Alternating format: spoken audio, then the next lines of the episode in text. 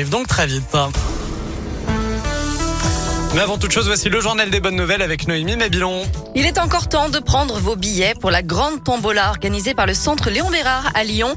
Le centre de recherche contre le cancer met en jeu des dizaines de lots en cette fin d'année. Un repas pour deux dans un resto gastronomique, une nuit dans un hôtel 5 étoiles, un scooter, des places de concert ou de spectacle. La liste est longue. Vous avez jusqu'au 31 décembre pour acheter un ticket. Ils sont vendus au prix de 5 euros.